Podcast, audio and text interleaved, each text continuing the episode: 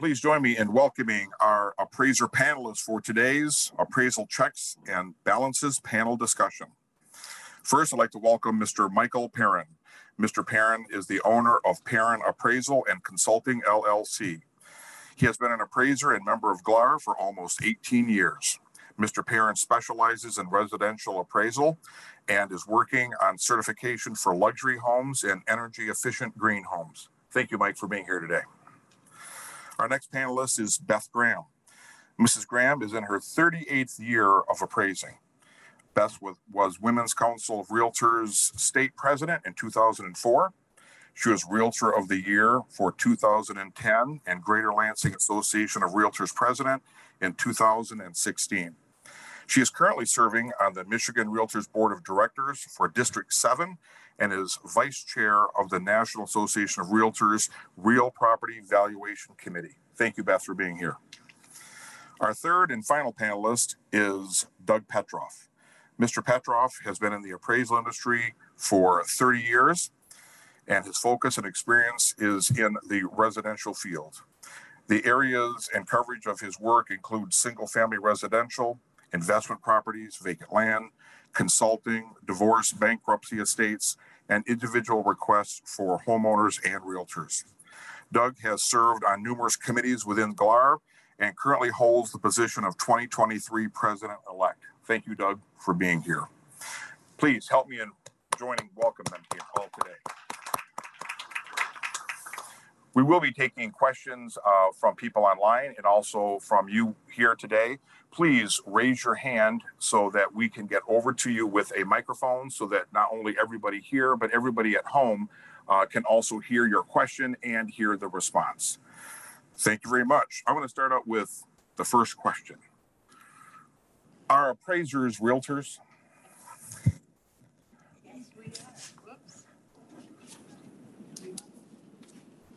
Yes, appraisers are realtors. it's a common mis- misconception. Um, a lot of people think we're affiliates, but we are realtors. We are a member of the National Association of Realtors, and um, and therefore we have to abide by the code of ethics and professional uh, standards and all that, and then all the standards that we have to abide by for our own profession. So, um, be nice to us, please. So, yeah, we can go on to the next. Uh, sorry.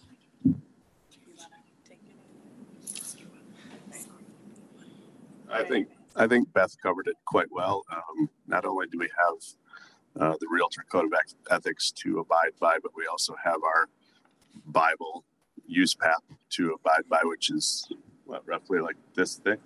Yes. um, and it kind of it kind of denotes what we have to do in terms of reporting, um, recording, and um, ethics in our field as well.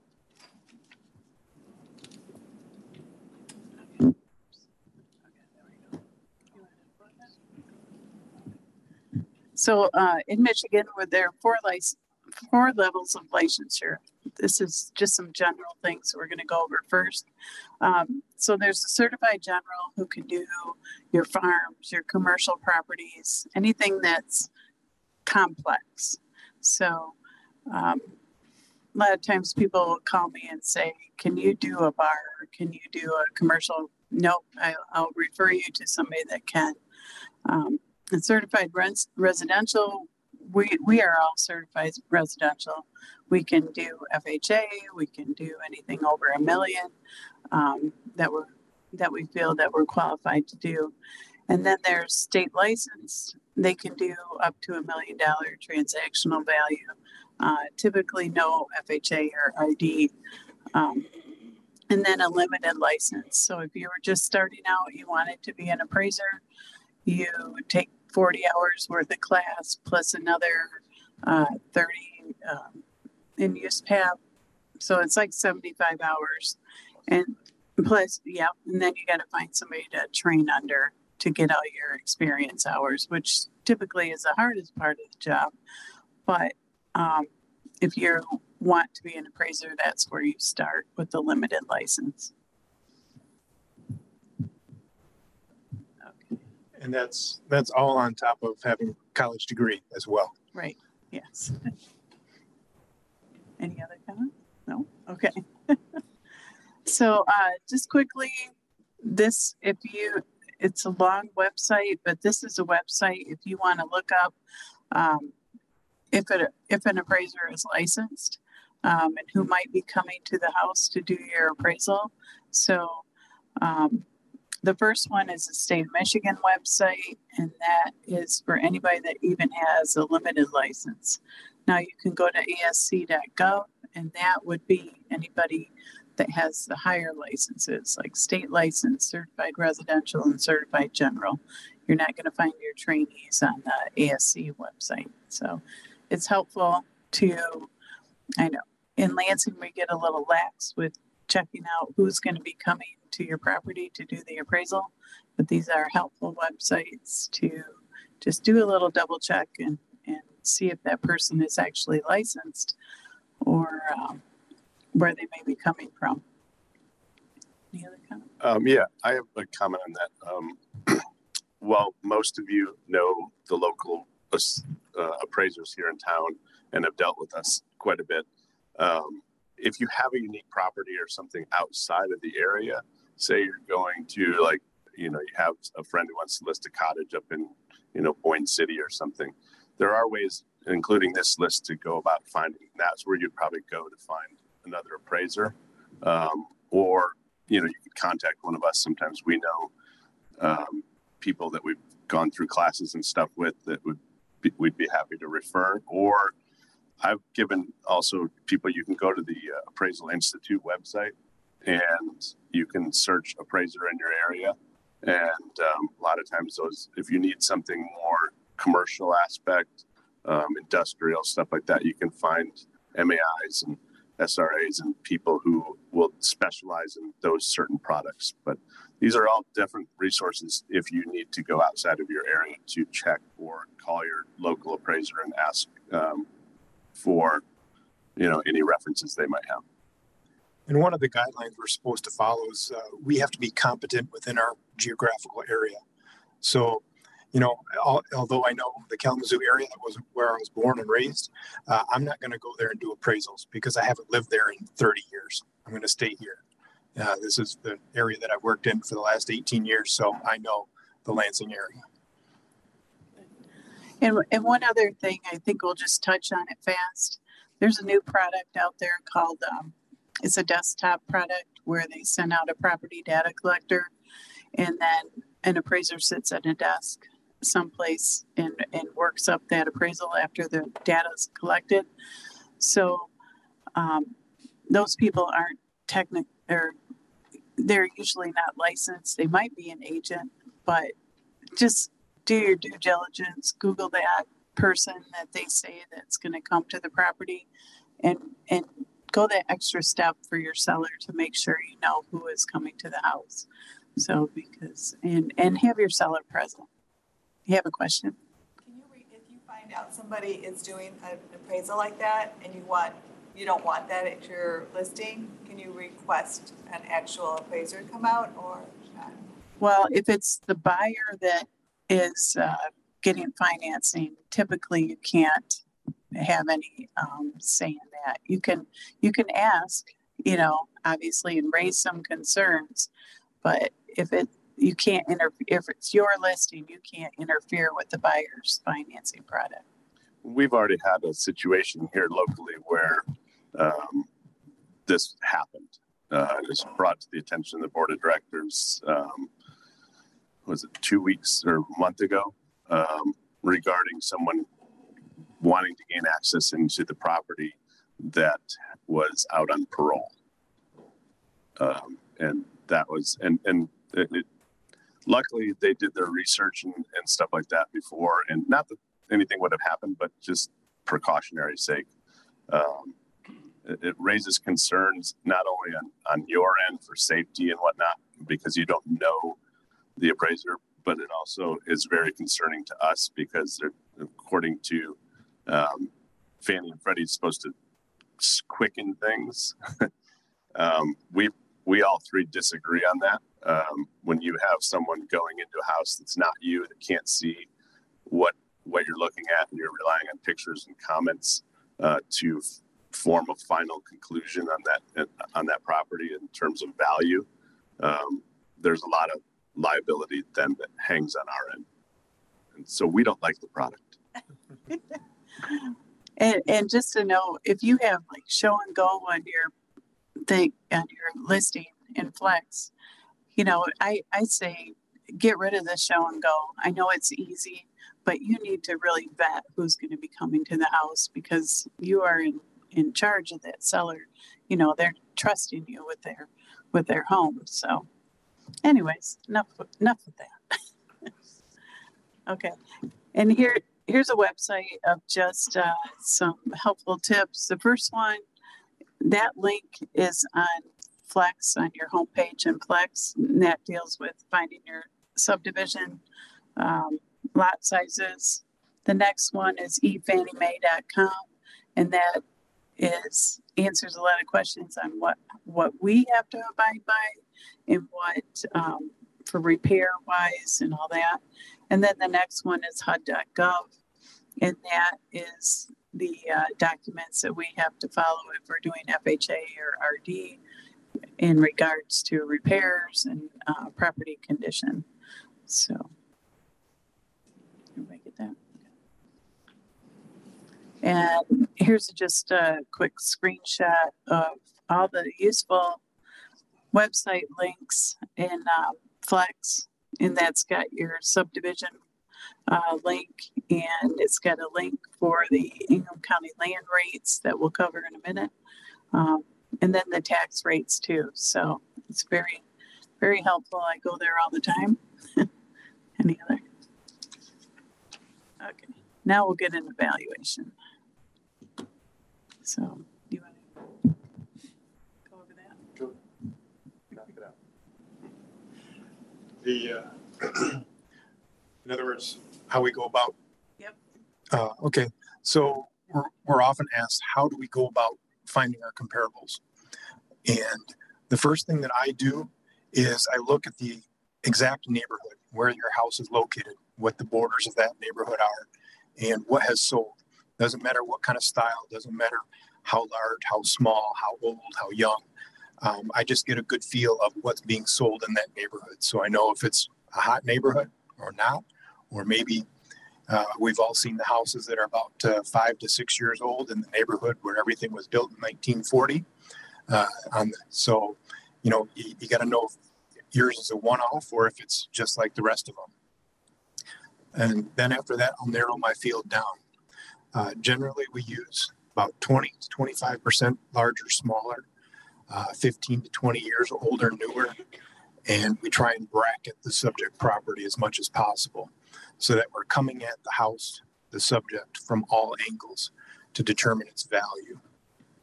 Um, houses need to be similar.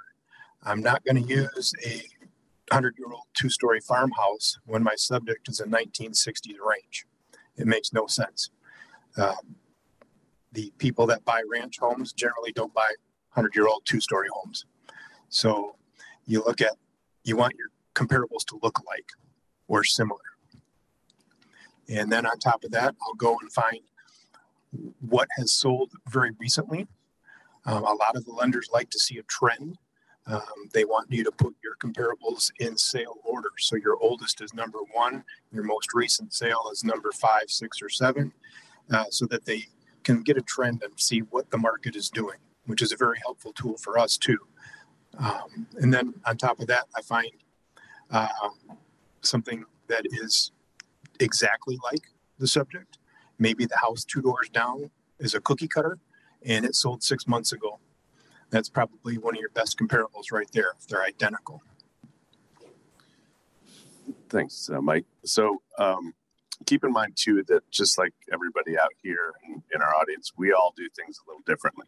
Um, you know, we we see things differently. Um, we we look for our comparables differently.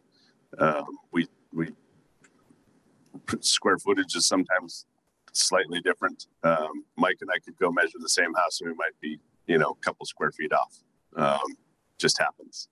Um, but we when when we're searching comparables and, and I guess in speaking let's let's take this to your end of it when you're searching comparables and you're looking for a house um, to to maybe think like we're thinking um, there are there are criterias that while while it's a suggestion where we stay um, you know through some of our lenders like oh we don't want anything over you know three miles or whatever that's not necessarily always holding true um, for unique properties, for specific properties. Sometimes you have to go outside, either outside the area.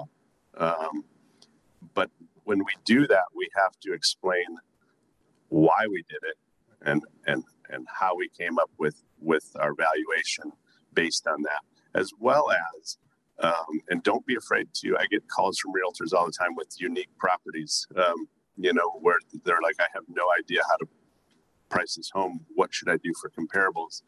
Don't be afraid to go back in time. It's probably the easiest way to go back into a neighborhood and and research into your market or in within that market, your submarket, um, where valuation or or the trends have gone in terms of either um, appreciation in value or in a market we were in, you know, 15 years ago, a decline in value.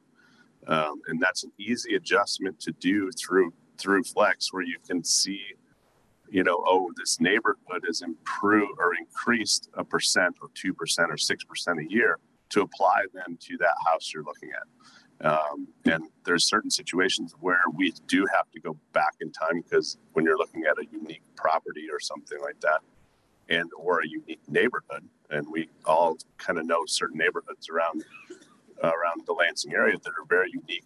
Um, have homes that you know sell word of mouth a lot. Um, I can think of two um, that you're basically you know there's not a comp anywhere to be found, um, and so you have to maybe go back in time, and it's an easy adjustment to apply when you're looking at um, you know your, your well like, like for instance I did a study a while back, a quarterly stats from 2022. And let's take the let's take the Lansing market because that was most similar. Um, you know, so the median value quarter one, two, three, and four were as follows in in the Lansing School District.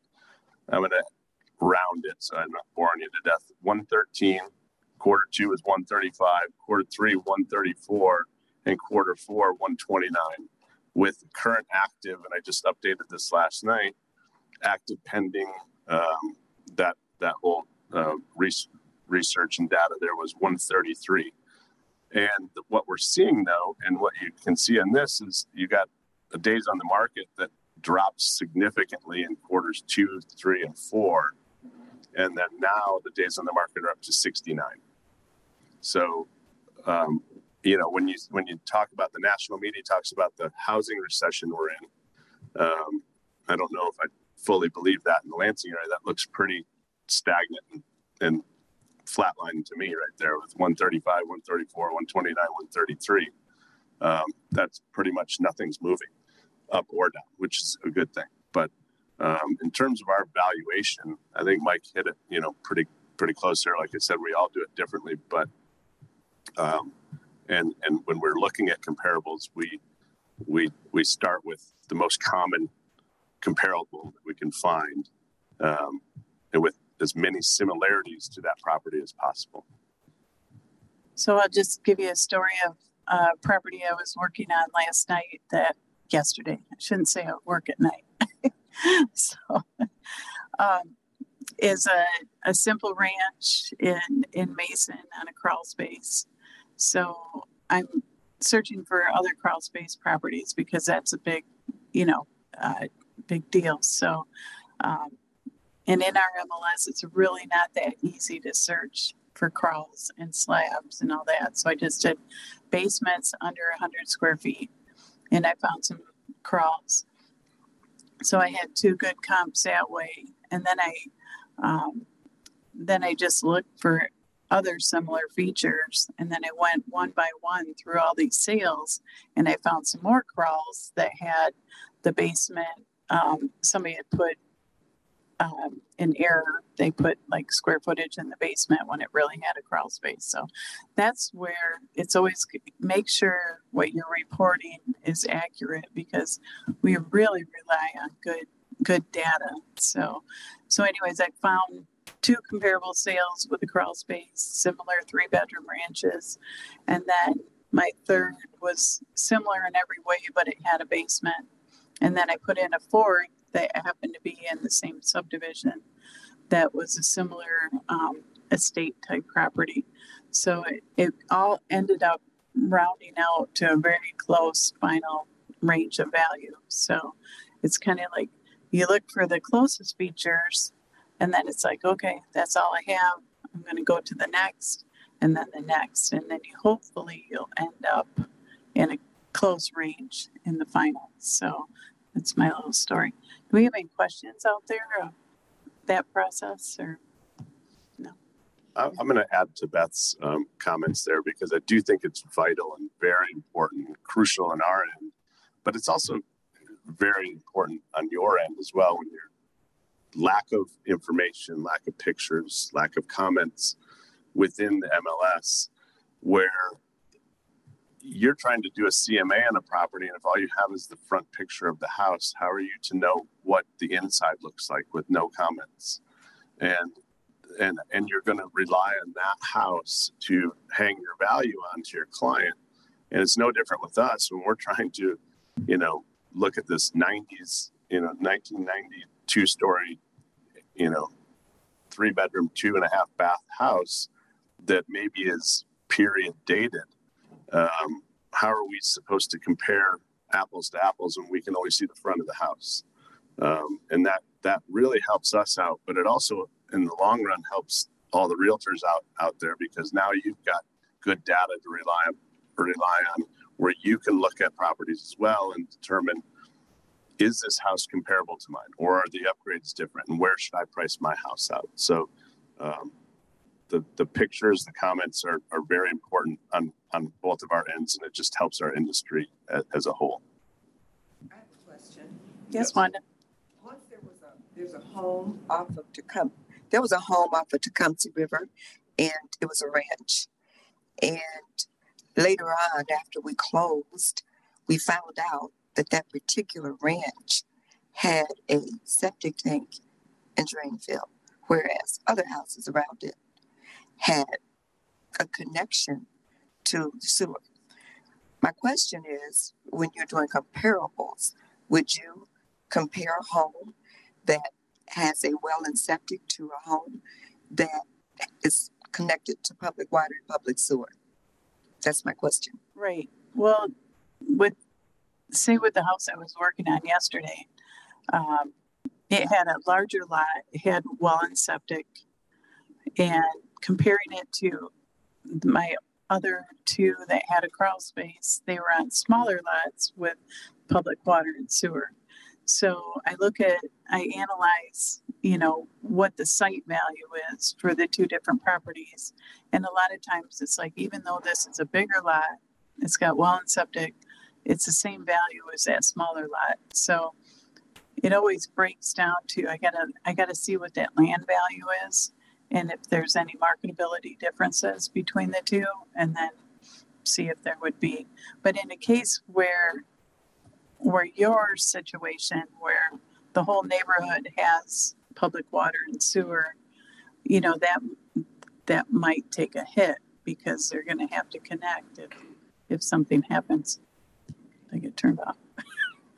some of the lenders require us to document uh, whether a house and the comparables are on well and septic or if they're uh, on public water and sewer. Uh, so having those comments in the listings helps us out a lot, saves us a lot of time, uh, especially when they're accurate. Uh, but it's what I found is that generally speaking, most of the buyers and sellers in the market don't really distinguish too much of a difference. Some people do like to be in the country. They know, well, I'm in the country. I'm going to have to have well water. Uh, if you want to live in a subdivision near the city, uh, you're going to have to have uh, sewer or uh, yeah, sewer and, and public water. So it's kind of a give and take on where people want to live.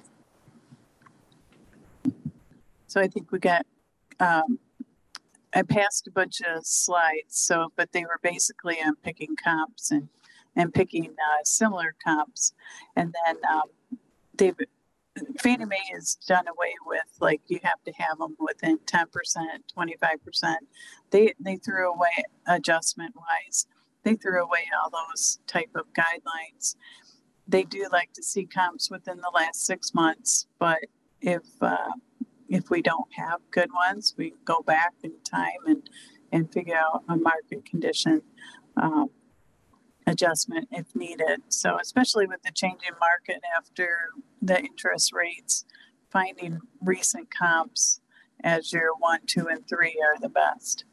Um, in the slide up right now is bracketing. Bracketing is basically, you know, you find an inferior, inferior, and a superior um, feature in a in a comparable, and um, so you can, so you don't pick comps that are all like a thousand square feet higher than your subject to try to get to a certain value. You've got to like bracket that square footage.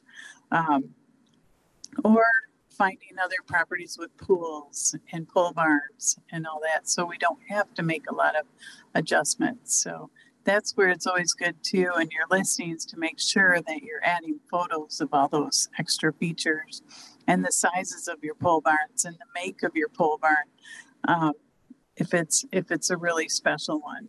So um, and to think you know obviously it's a principle of substitution. Is, is a buyer going to choose that comparable if um, this house wasn't available you know so. You want to talk about pole barns When, when it comes to uh, adjustments for valuation, is there a constant formula that you guys use? Um, and, and if so, is it based on perhaps also zip code or location? In other words, is a half bath worth more in Okemos than in Lansing? And do that, do those numbers change as the market changes? Uh, it will change a little bit by quality. Uh, you get into some of the higher end neighborhoods, there's a lot more that goes into a bathroom. So those bathrooms are going to count for more dollars. Uh, one of the best ways I do is uh, what's the market going to pay for this? What is Mr. Buyer and Seller going to pay for this? Uh, so next time you're having a dinner party, ask your friends, how much would you pay for an extra half bath in a house? That right there is going to be your true test. Um, the other thing is you can think about it. Uh, um, we do what's called paired sales analysis, where we find two almost identical homes where the only thing that's different is maybe a bathroom, or maybe one has a two stall garage, one has a one stall garage. And we crunch all the necessary numbers, and the difference that we come up with is going to be the value of that one item that you're looking for. So we do it mathematically. Uh, we can also use our cost book if it's a feature on a home that it's loaded into our cost book, we can dig through that information, do the math, and figure out how much would it cost a builder to put this into a house. So that gives us another anchor point to determine a value. less depreciation Yes, Yes, it's- less it's- depreciation. It's, Yeah. it's basically an estimated cost to cure minus depreciation. Um, good question, Jeff. but we don't we don't have lists or anything like that to give out Yeah, although, we don't have a cheat sheet out there. although i do say to people pillar to post.com probably not supposed to say a name but but they do have a great cost versus value web um, list and they're always at like the convention and they have a great little handout that you can see like if you're going to put in a new such and such this might be the value you get out of it um, so and and NAR has that too, cost versus value, um, on their website too. And those are always helpful. Like a, a kitchen remodel might bring you back this much in this market. So um, obviously, we always have to tweak it a little bit and um, and and that. So. anyways. We have a question online. What about the valuation of pole barns? Well, um, pole barns are there's different types of barns. There's different quality of barns. Um, obviously, there's different sizes of barns. A a standard barn with like a steel side, steel roof with a dirt floor, no electricity, um, isn't going to demand as much in the market as maybe a steel sided barn with a steel roof with concrete floors and a floor drain and electricity and insulation and drywall. I mean, it's it's no different than a house when you start adding features to it and amenities to it. Um, it's more desirable. We can't say that word anymore, but Yeah, that's out loud. Uh-huh. yes, um, it's it's more enticing to people. Um, you know, you you have a barn that you is a finished product, um, in terms of how we value a barn, um, I've always been you know taught that it's contributory value and what it contributes to the whole of the property. Um, so you have a 60 by 100 barn on a one acre property, it's probably excessive. um, but if you have a 30 acre, you know, farm with a 24 by 40 barn, it's probably too little. Um, and so, it, in my opinion, it's how it contributes to the whole of property. Again, going to the cost uh, minus depreciation. So it, it was really interesting a few years ago when people all started having their own little grow operations, and you were down in Charlotte. You could Vegetables, vegetables, and you could definitely tell the houses that were selling with the big pole barns and how valuable they were.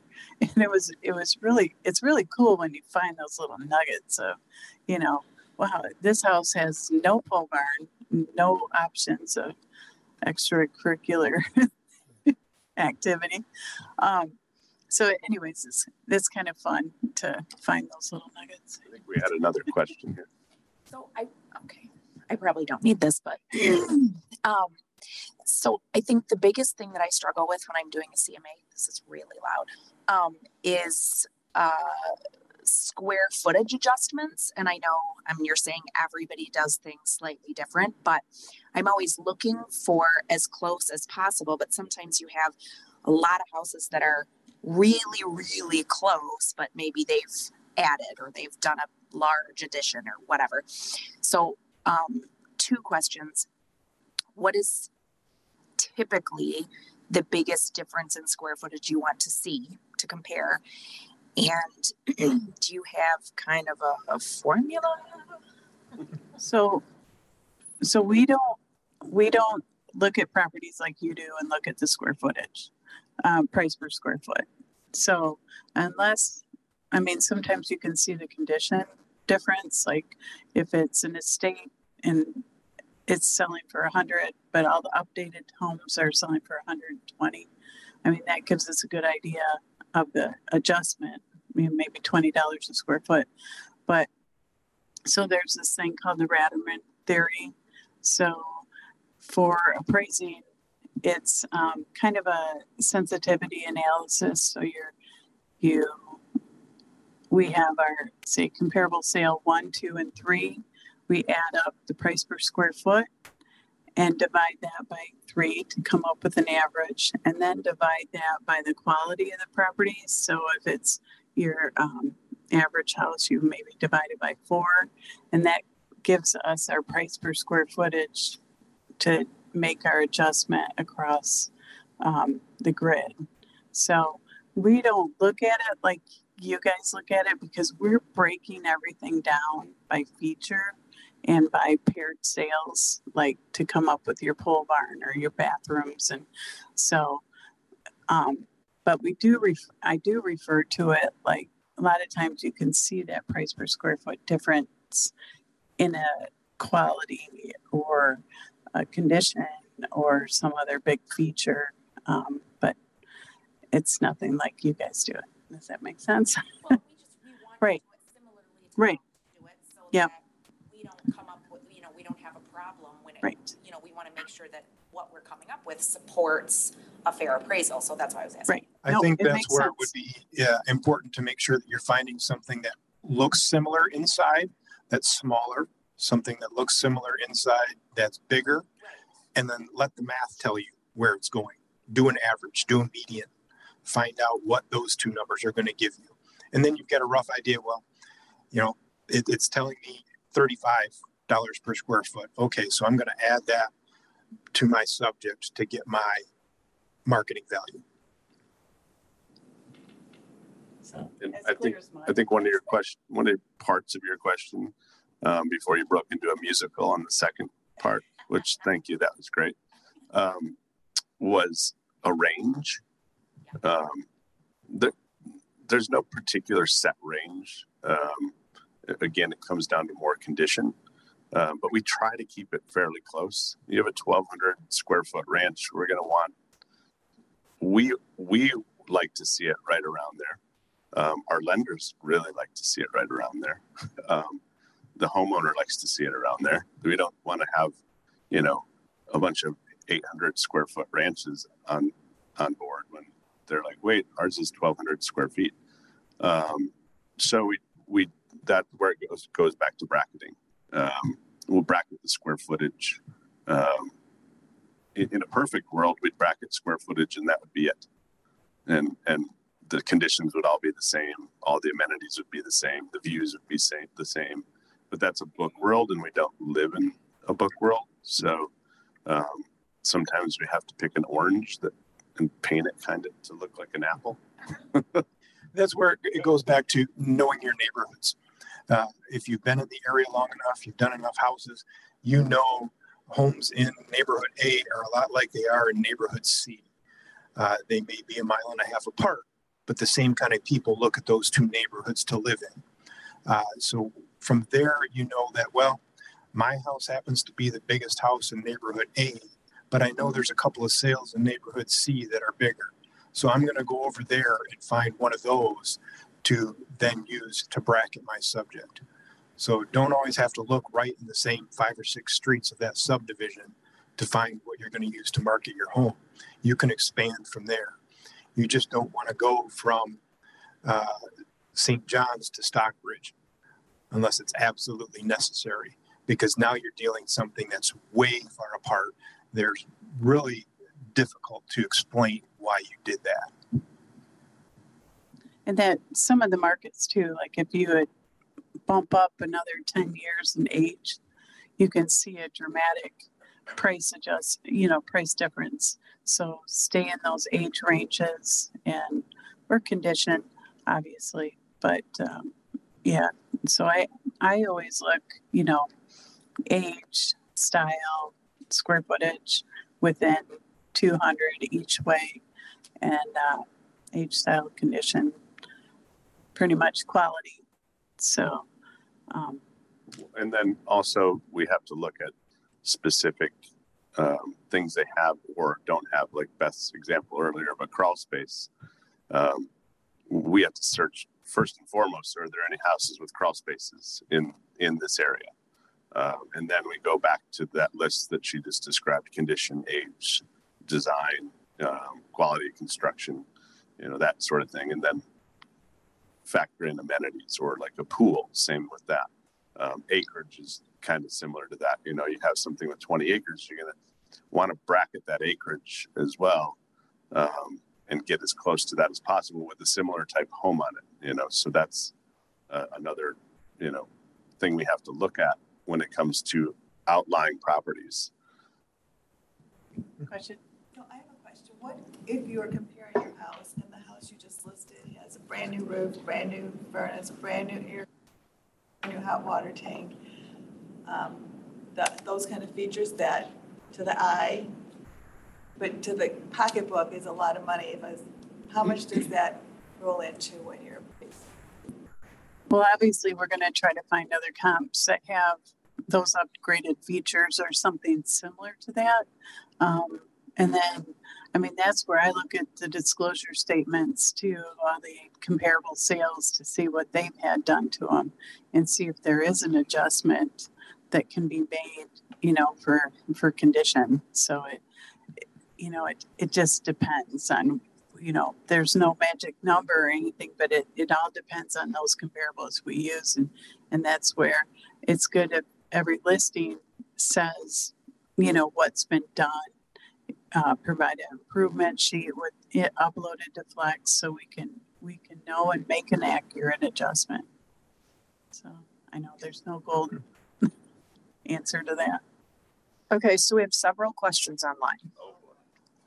Um, can age sometimes add value like historic homes in East Lansing and how would you approach those? I think that just comes down to quality and condition. Yeah. So it's, I don't think age really, I, yeah, that's a unique way to say it. I, I think that would come down to character probably, and you'd find want to find other properties with similar Yeah. character and quality. So, yeah.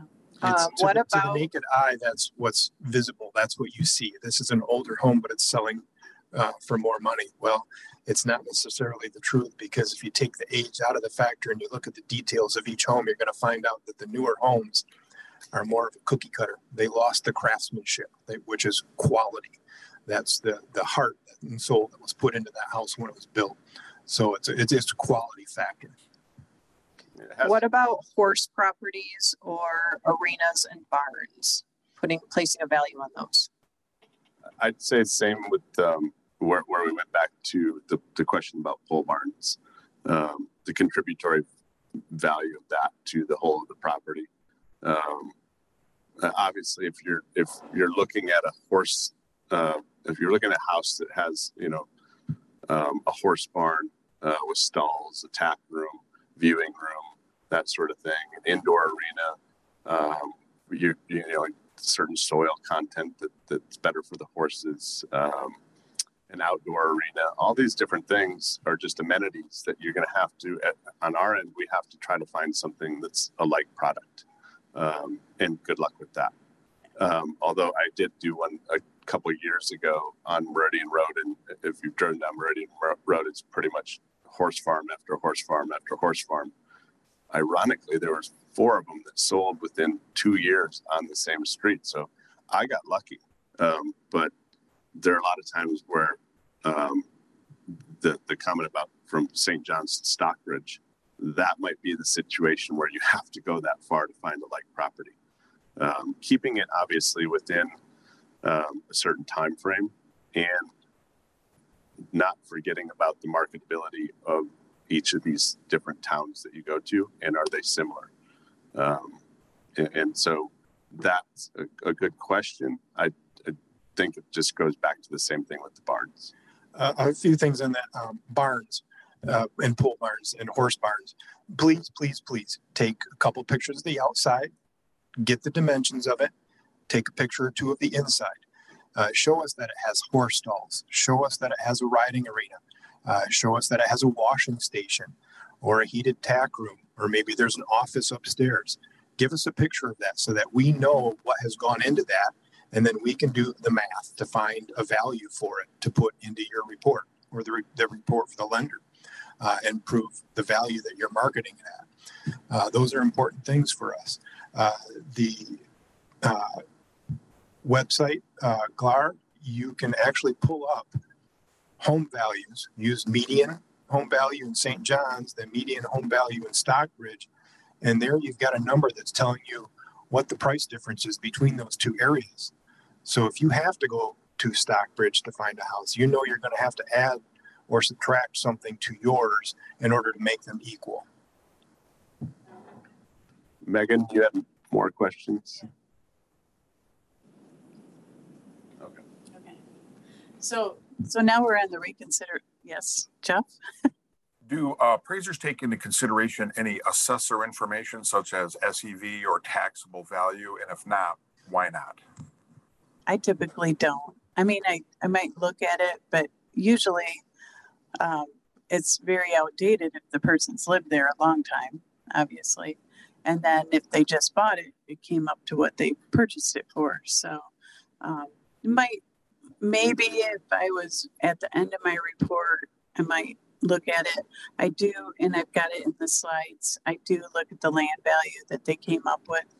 Um, and that depends on to the location if it's if it's a reliable source so If you've got something that's an anomaly, uh, you might want to take a peek at it after the fact. Uh, there's been a few instances where I've found uh, they originally told the assessor they were going to finish the basement. Well, money started to get tight, so they didn't do anything to the basement, but now they're getting taxed for it, which means their taxable value and their SEV is higher. Uh, so there's your difference right there. Uh, none of that was actually done. They never came back out to lower the taxes. So it's good to We- take a peek at it if you get a strange situation. And we do look at the assessor's records. So obviously, we have to to get the parcel number and the legal description, um, lot size. What I would caution is, and I, I, I will usually take a copy of the sketch if it's provided out to the property and double check measurements. And I would caution that on your side as well, because taking that at face value uh, could be a very dangerous thing. We've been out to houses before, and especially with like situations like a Cape Cod, um, you know, they might say it's a story and a half, but really it's a story and three quarters. And so you you're taking you know a, a 1400 square foot Cape Cod, and it's really 15 1600. Um, you know, there's differences like that. Um, or I saw a situation where an entire second floor was left off. The assessor had it as a second floor. It was reported as square footage as a full two story. It was just a vaulted ceiling uh, to about four or 500 square feet. That's a big difference. There's also those homes that have look like a two-story colonial from the outside. You get inside and you've got a 20 by 20 living room, great room with cathedral ceiling. Yet the assessor counted that. Uh, that 400 square foot, uh, 500 square foot difference. When you're doing your math and your pricing, and we're doing our math, that's a big difference on the end. And that could be why the value is now lower and you guys are wondering what happened. So, like you said, take the assessor's sketch to the place with you, take a tape measure, and just do a spot check. You know, we don't expect you to measure the house like we do, but walk around, see if it jives with what you're seeing. And if you measure a wall or two to make sure, yep, this is a 30 foot wall, I'm good. What, We're gonna, we're gonna cover that in a minute, all the measuring. Wanda, do you have a question? Yes, I, I have a question. I would like to know, how does being in a flood zone impact the value of a property? Well, obviously, you know, we're gonna wanna find other properties in the flood zone to see if it does. Um, but a lot of times you can see it where a house will sell for ten thousand less or whatever. So obviously, we're gonna have to find paired, paired sales to prove any adjustment. Um, some assessor records are really good that have their lower land value that how they've assessed it.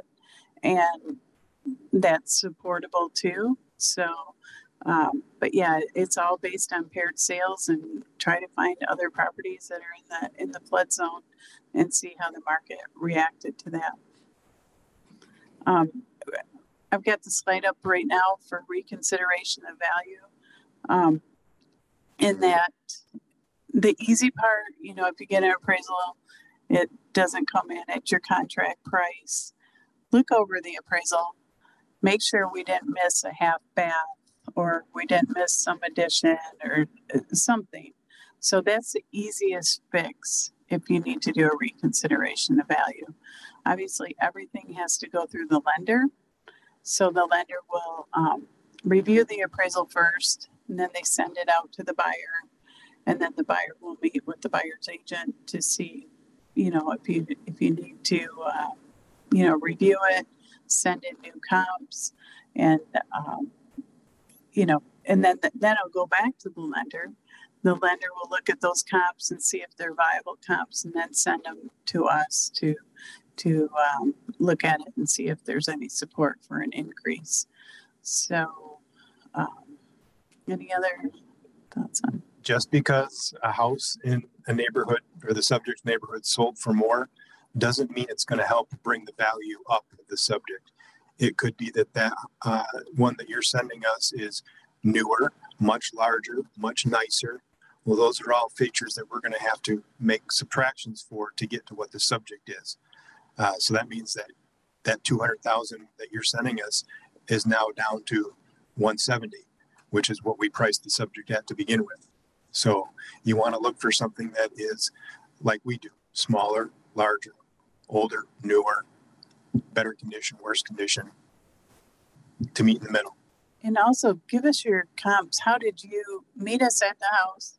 Give us your comps, how you price the property.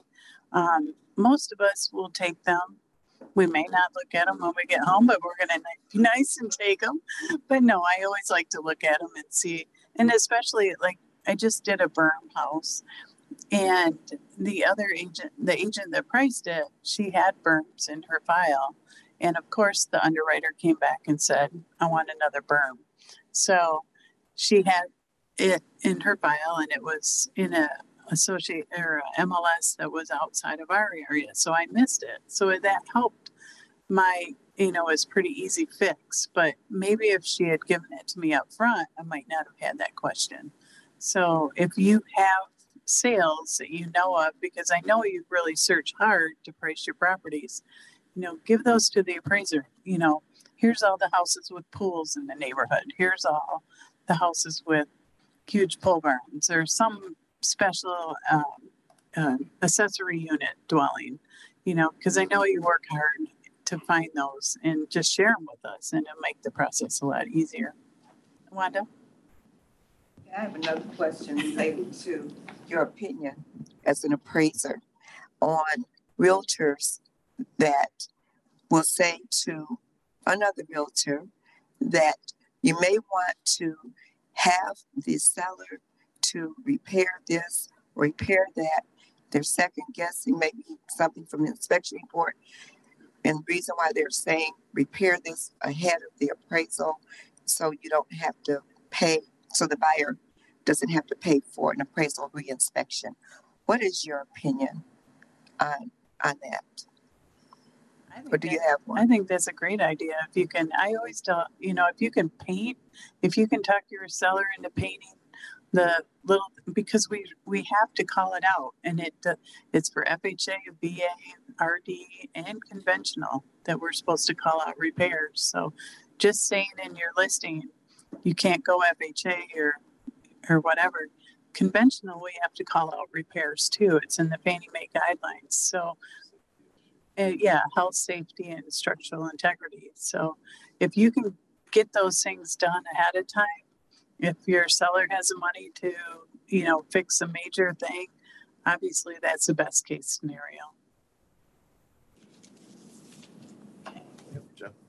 Just to follow up to uh, Wanda's question, um, I know that regardless of financing type, um, in certain situations, obviously, you know, things are going to be called for all the time. For instance, health and safety. Okay, can can you explain uh, what some of the things are that are always going to be an issue regarding a, regardless of financing type?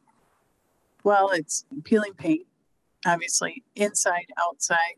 And it doesn't matter if it was before 1978 for FHA, if it's after 1978 and it's going to allow water to penetrate the structure, that has to be painted or stained. Um, uh, peeling paint uh, handrails over three steps, broken windows. And Holes in the soffits and, and eaves, Yeah.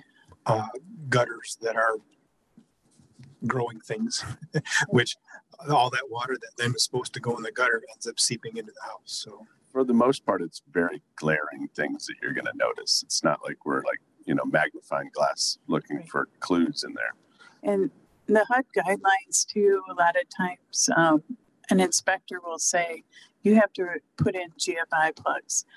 That's not in the HUD handbook because we're not electricians. We cannot say you need to put in those plugs. Whatever we say, we have to visually be able to go out and inspect.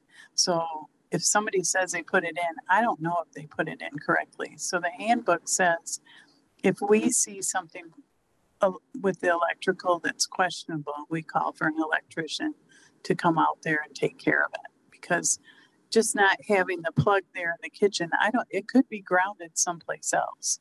So, um, so if you see that, that's something you can fight because you need, you need an electrician to make that determination. An appraiser can't come out there and take a picture and know that it's correctly, you know, installed. But, but it's basically health safety. Um, if a roof looks really bad, we'll have to call for a roof inspection and then have a, um, a builder or some a professional roofer come out and do that inspection. Um, so, and that's where I always say if you're going to hire a property inspector, make sure they're a builder that can, if you're going FHA, they're a builder or somebody that's qualified to fi- sign off on that. A lot of the inspectors don't have to be licensed in Michigan, and a lot of them don't have um, all the qualifications to sign off on um, the repair conditions.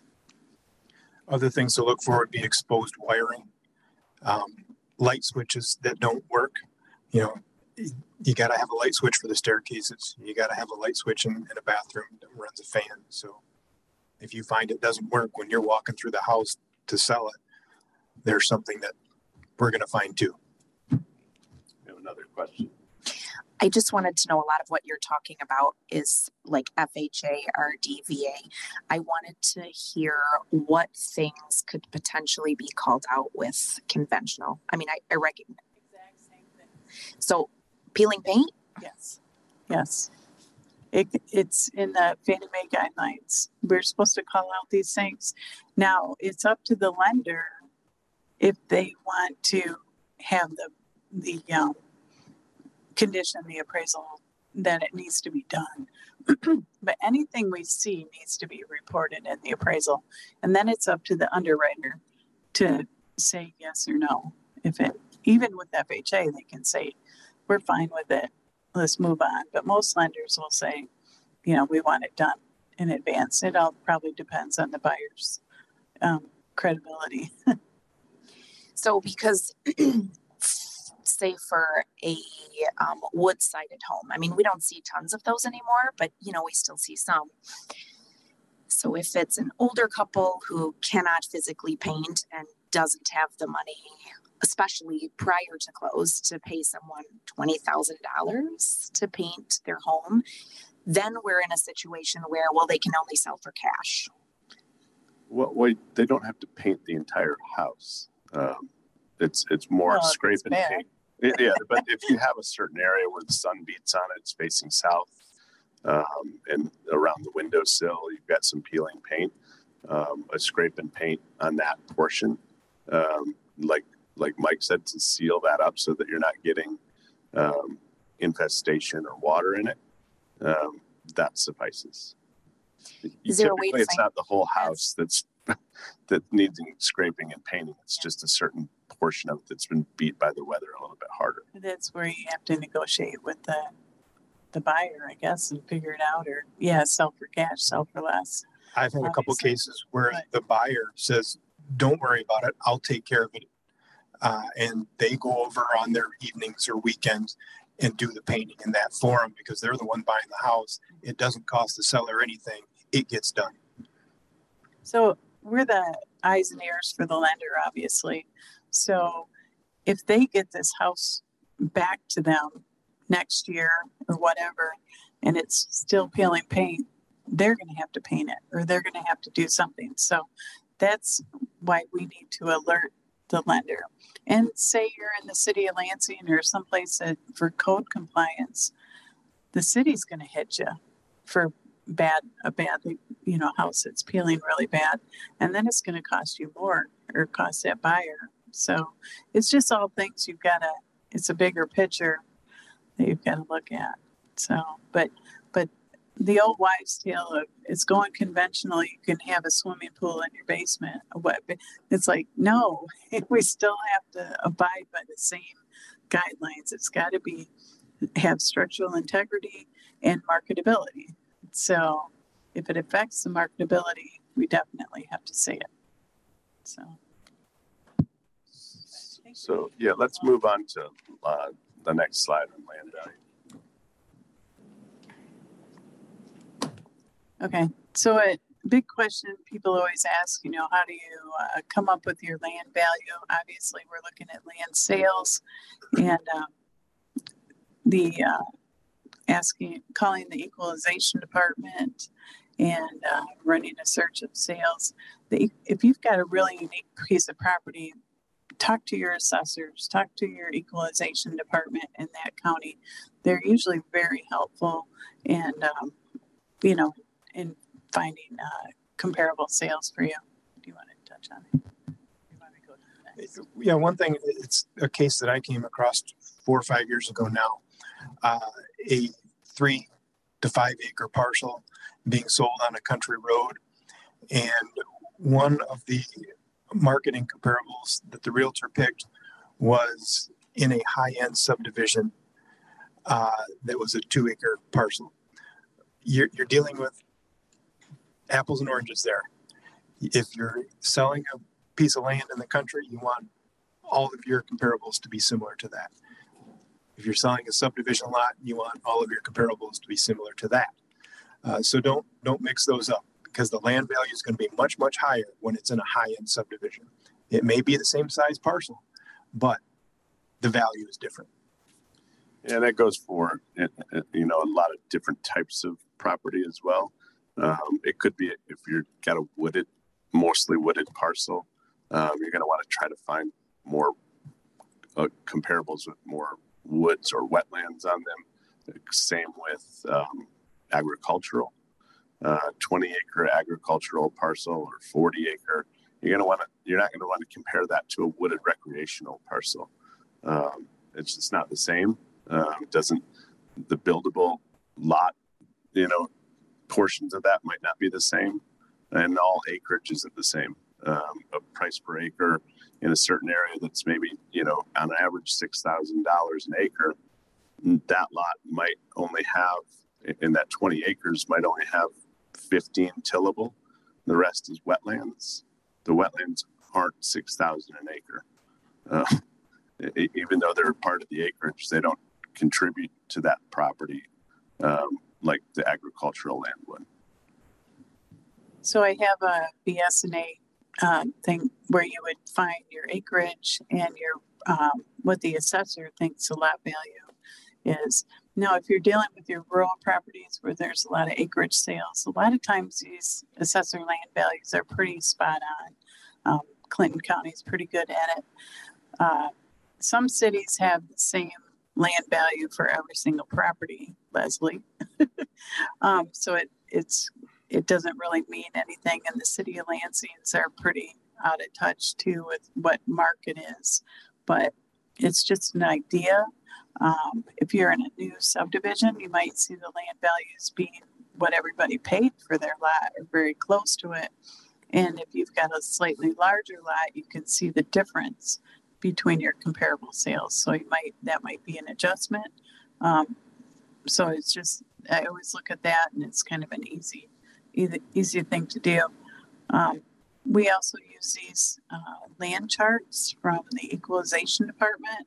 This is Clinton County, where they break it down by township and uh, tillable land, um, you know, wooded acreage, swamp, your first building site.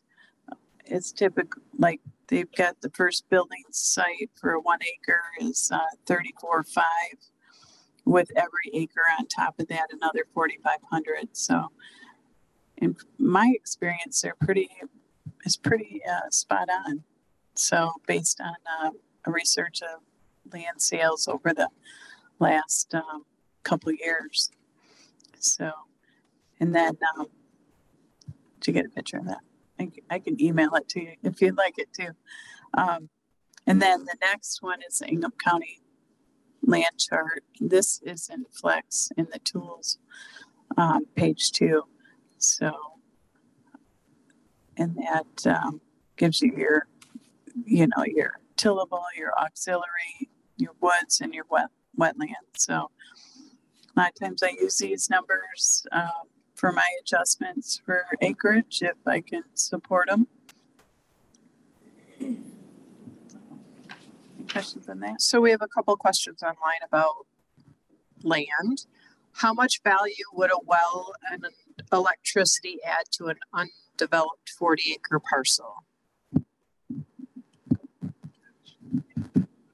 Um, well, I think it goes back to the, um, you know, what we've talked about with any other uh, improvement to a property, um, pole barns, whatnot. It's uh, you know contributory value. Um, is that well still good? Is the septic system still operational, um, or the electricity? Um, you know, is it is it when was it run? Is it still is it still active? Um, there's a lot of things that go into it. You could have it, but doesn't mean it's necessarily work in working order. Um, and I think the acreage should speak for itself with 40 acres more than the addition of a well. It might the well might be in a spot where the potential buyer doesn't want to build a house. It might be up front and they want the house in the back. What's that well does nothing for that property at that point. So it depends. Yes, so it depends. Thanks for the question though. Is it beneficial for sellers to have a basic land survey before selling? Basic. I mean, what, what's the definition of basic? I mean, obviously, it's always good to have a stake survey i- if you think there's something questionable. Um, I don't think a lot of people get, I mean, back in the day, everybody got like a mortgage report and it was basically what we can find online and they plopped the house on there. So, um, and it might show, show some encouragement. Lisa back there would probably say, yes, everybody should have a survey, right? And it like if it depends on when you bought the house too. If you if you had purchased the property, if it's if we're not talking vacant land, or if it even is vacant land, and in that mortgage report five years ago, you had a a survey. Nothing's changed as far as unless you added additional land or something. Nothing's really changed. So that could probably suffice in that situation. It's I always helpful if you have a survey to upload it to Flex so we can look at it. Or if the property has e- easements. Lisa's saying no. Well, I mean, you can put in a barn or a fence Right. or a shed, and things do change. And if you're gonna cover for encroachments, then yes, you would want one. I, I think uh, do it on a case by case basis. If you take a look at what the assessor shows the dimensions to be, and you can pretty much pick those out by looking at the property, uh, and then look at what could be a, a problem. Well, that neighbor's pole barn is awfully close to what I think this line is. Maybe we should get a measurement to make sure it's the proper setback. Or we think we own that stand of nice oak trees back there that we, we, we might want to take down, uh, but lo and behold, it's on the neighbor's property and it's not part of yours. So, you know, look at what the assessor shows, look at what you can visually see and, and determine. Uh, just because the owners have been mowing a stretch of lawn for 30 years does not mean they own it. It could belong to the neighbor and the neighbor just let it go. So Any other questions? No? Okay. So this is what we've been saying mostly the whole time. It's uh, good data, review the assessor record, does a sketch match the house? And, and don't, uh, find, try to find that assessor for that township. A lot of them are very reasonable and they'll send you the, the whole file right away with their sketch and uh, a lot of good information. Um, does the sketch match the house? Ask for old appraisals to see what that square footage was, and um, have the sellers fill out an improvement list and, and upload that to Flex so we can make condition adjustments if we need to. Surveys, building plans, have them lay out the building plans for when we come. That's helpful. HOA docs. Um, once the property is sold, you you have room to put sold comments like no commission was paid to the buyer or um, you know why the concessions were so high. Uh, they put in a new septic or they had to put in a new roof or something like that. That's always really helpful. Wanda? Yes, um, I just would like to say that unfortunately, you cannot rely on the sketch matching the current house. And the reason why I say that is I had a situation where the inspector says to the seller, so to speak, you need to either tear down that garage or you need to fix it. So the seller says to me, Well, I'm just going to tear down the garage. So I say to the seller in an email, you should have a survey before you tear down the garage. The seller says, Well, the sketch from the city shows that the garage is on my property. He tore down the garage. Well, back in probably the late 70s, the seller had sold the garage to the neighbor across the street and it was never recorded.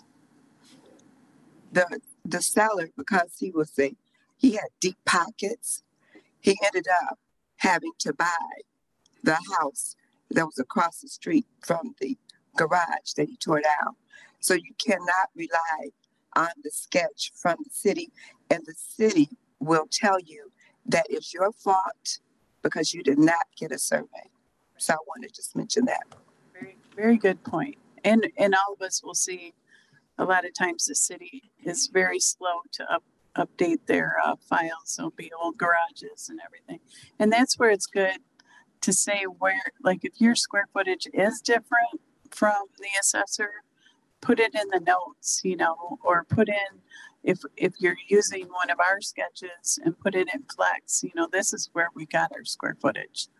Because sometimes it's really different. It's like, how did that, you know, we we need to explain why everything's different and doesn't match public records because we're being reviewed on several levels and mostly by just computers and if we don't you know answer it down deep we're, we're in trouble so anyways so a, a lot of these extra pages here um, we're kind of running short on time just uh, like i said if you have hoa docs um, let us know. We need to know the fees. We need to know the legal name of the HOA.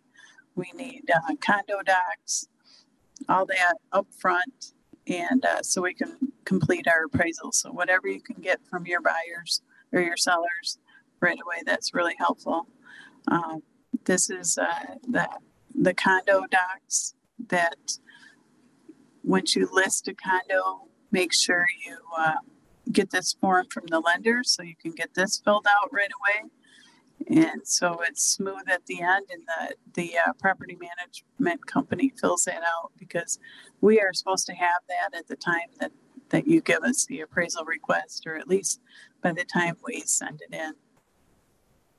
And then this is an area on the uh, uh third page of the appraisal where we check uh, the HOA information just going through this stuff fast. The next, this is a seller questionnaire uh, that you can just have your seller sit down and fill out. This is a year that I remodeled the kitchen. This is the year I did the bathroom um, and any other important stuff. And you can just pop this into Flex Docs too, and it's super helpful. Going along with the the sales. Uh, if we've scheduled an appointment to go to view a home for the appraisal, uh, you don't need to shoo the seller away. It's okay if they're gone to work. That's fine. We don't necessarily need them there, but we don't have to. You don't have to shoo them away. Uh, it's just fine if they're there. We can glean a lot more information about it. Um, I myself, single guy, works from home. It's just me and the dog, so it's nice to see another friendly face each morning. Uh, so well, and and honestly, the sellers know more about the house than we do. We're only there for a short time, and they've been living there. They know the improvements or things that may be right or wrong with the house, and it's nice to have uh, that conversation with them.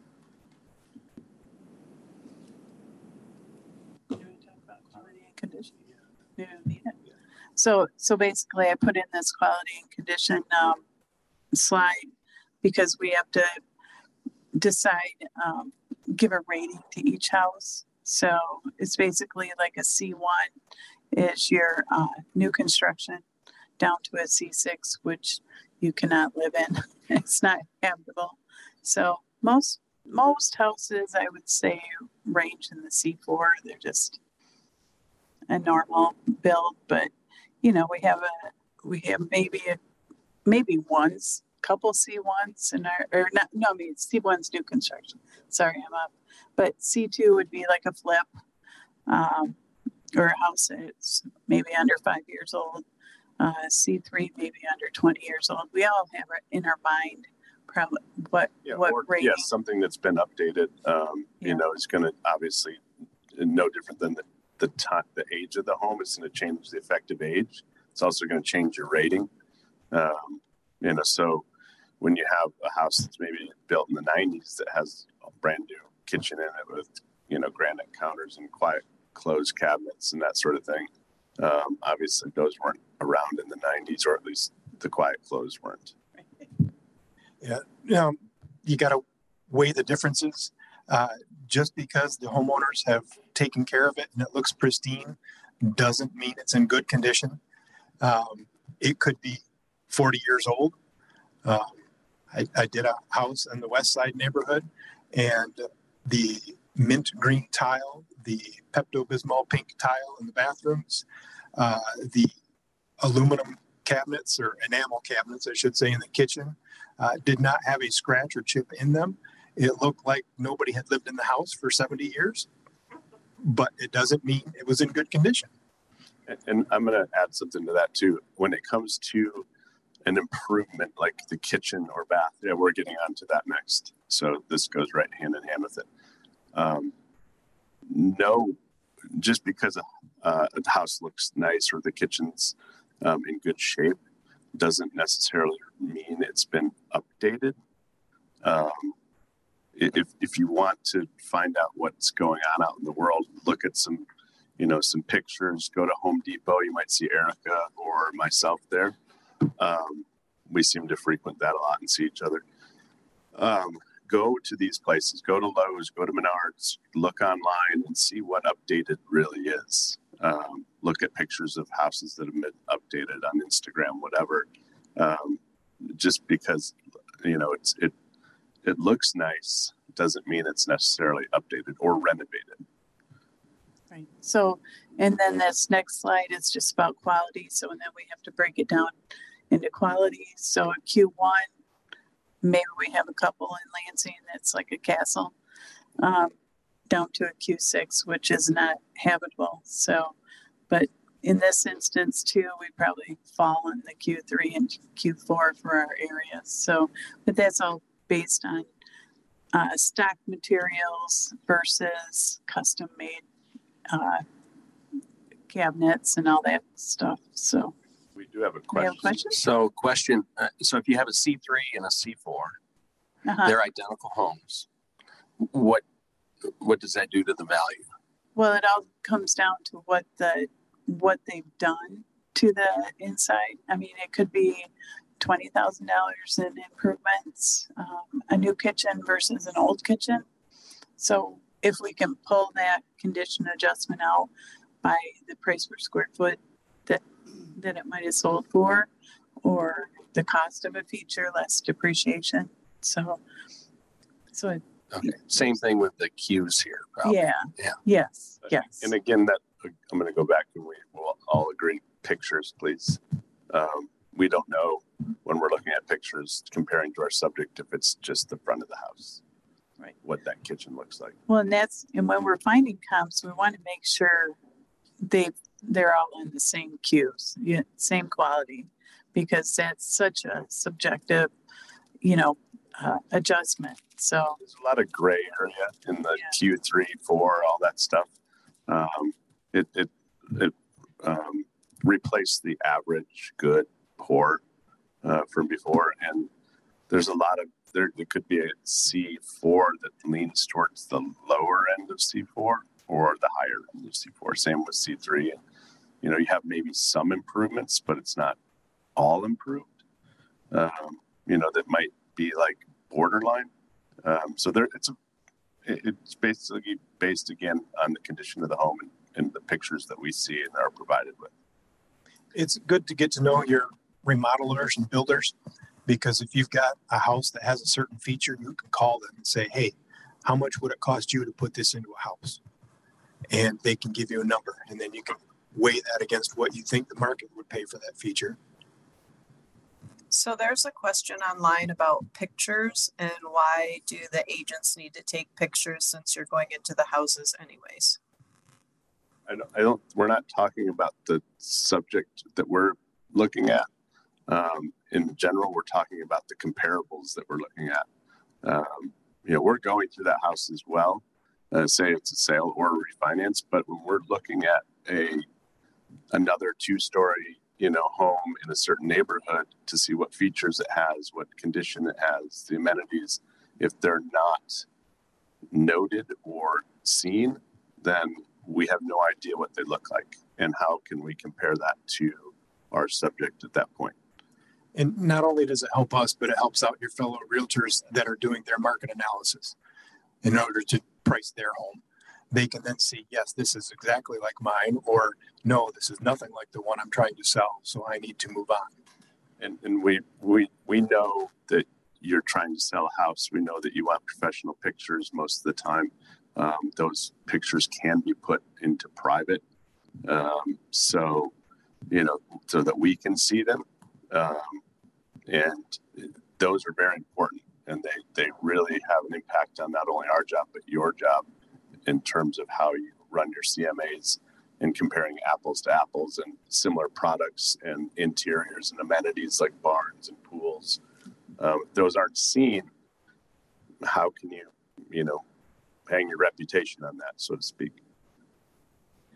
So the um, next slide I have up is a lot of times people will read our appraisal report and automatically our form will say no improvements in the last 15 years down in the down in the improvements section. And that's just if a house has been normally maintained and maybe your your 1940 house it hasn't changed and but then people will read that and say well but we we painted it or we did this and that but it, it's it's talking about major components of the house done within the last 15 years so.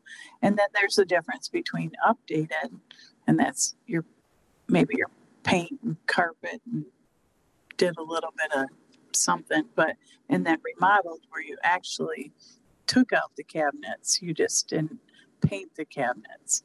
So a painted kitchen is not a remodeled kitchen. So and that that's a little confusing and that's where you know pictures help and don't say something's totally gutted if we're looking at pictures and it's obviously not totally gutted. I mean and that's for your own liability too. It's like don't over exaggerate because then you have to if you have another comp um, if you over exaggerate on one you're just you're not helping out your next sale you know anyways so here's a kitchen in a 1990 house or 1980s house with these uh, laminate cabinets. In the listing, it said it was a totally remodeled kitchen. and obviously, it's not. yeah those, i think that might be actually in the 40s uh, those are those flat front cabinets that we've all seen 1987. was it really yes. um, I kind of and, and they put you know a ceramic backsplash and maybe a, a nice you know granite counter on it, um, if that. Um, but you know this is a good I this is a good um, this is lipstick on a pig really. Um, that's what we kind of refer it as. It, it's it's it's not updated. A portion of it is, um, but those cabinets are are dated. Um, and so be careful when you're saying completely gutted or remodeled. You could say use you know granite counters and ceramic backsplash, and that that still is an update. It's just not completely remodeled. And your, your sellers don't necessarily know that. They think they remodeled it, even though it was just the backsplash and paint. Uh, so that's when they say we remodeled the kitchen. Well, you're looking at those cabinets and you know they haven't been. Ask them, so what all did you do? And then put those in your notes. And then that way you can explain it in, in the listing and say that it was actually updated with countertops, backsplash, paint. Right. And then, so this photo is actually new cabinets in the same style of house. So this would be an updated um, kitchen because it's got the new cabinets. Now remodeled means you like totally gutted something and changed walls and all that. So, but it's just kind of an example of what is new and what isn't new. So.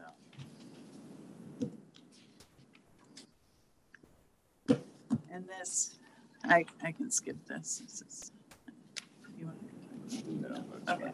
Did I past that? Okay. Do you want to talk about manufactured? Okay. Manufactured? Do you like them? Go for it. No, I, I don't, but that's okay. okay. Um, manufactured homes, uh, important things to note about them. Uh, one is how to determine if it is a manufactured home.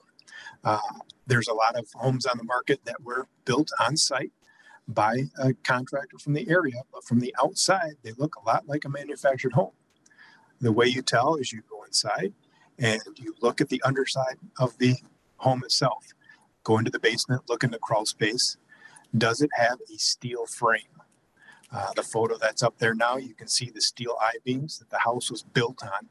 That's to trailer the house from the warehouse or, or manufacturing site where it was built out to where it's going to stay forever, hopefully. Uh, if it's got that steel undercarriage, it's a manufactured home. At that point, you need to look for two other things. Uh, the next slide here shows the HUD tag. There should be two of these on your standard ranch home, one on each opposite corner.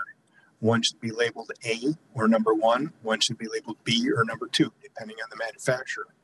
That again tells you it was a manufactured home and it meets the guidelines that manufactured homes are supposed to be built by.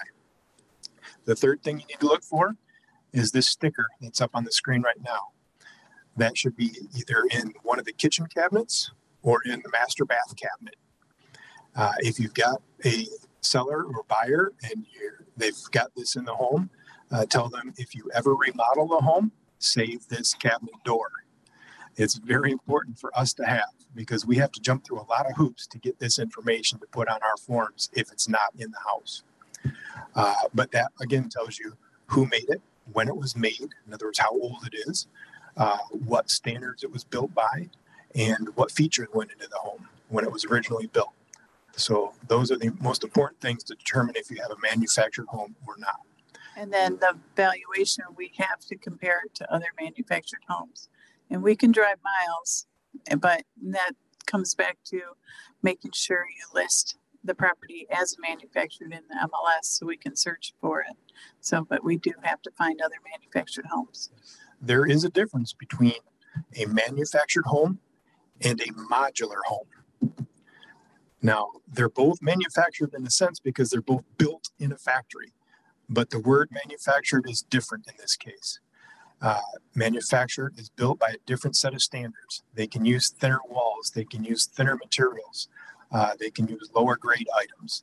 Uh, a modular home is built to the exact same standard as Joe Builder down the street is going to build a home on your site. It's just it's done in a factory, so there's no weather delays. Built continuously. Every day those workers come in and build that house, and it gets done in a very short period of time. Modular. So, so in a modular, you're gonna see these stickers, which they're gonna have, you're gonna have the silver usually, or a blue sticker next to the data plate. And the data plate looks a little bit different than the manufactured. And this is typically under the kitchen sink. So if you kind of walk into a ranch out in the country and it's like, hmm, is this, you know, what is this? Always look under the kitchen sink and um, you can typically find this, or maybe on the electrical panel. Um, but but in, with a man, with a modular, we can compare it to other stick-built homes of similar quality. So, but the manufactured, we have to use manufactured comps. So, okay, so this um, just sorry. Do they both need affidavit of the fixtures? Only Not the, only the manufacturer, yep. And then the manufacturer will need a, um, a structural engineer's inspection too, if you're going FHA or, um, so that'll be an extra cost too for your buyer, or your seller, whoever. So, um, access points, uh, make sure you have access points for the appraisers so they can take pictures in all these areas. Now HUD just came out with a new guideline um, in January that if it's detrimental to the appraiser's health to try to get in the attic or crawl space, that we can de- defer that to an inspection. Um, because some attic accesses, you know, if they're over 20 feet or whatever, it's it's kind of scary. So I think it's a liability thing, but still, um, we do still have to take pictures in all of these buildings, so we need them open. Um, Yeah, if you've got a house that has a pole barn shed, always make sure that there's a key left on site because the lenders want to see inside of that. Make sure nothing is being grown or mixed.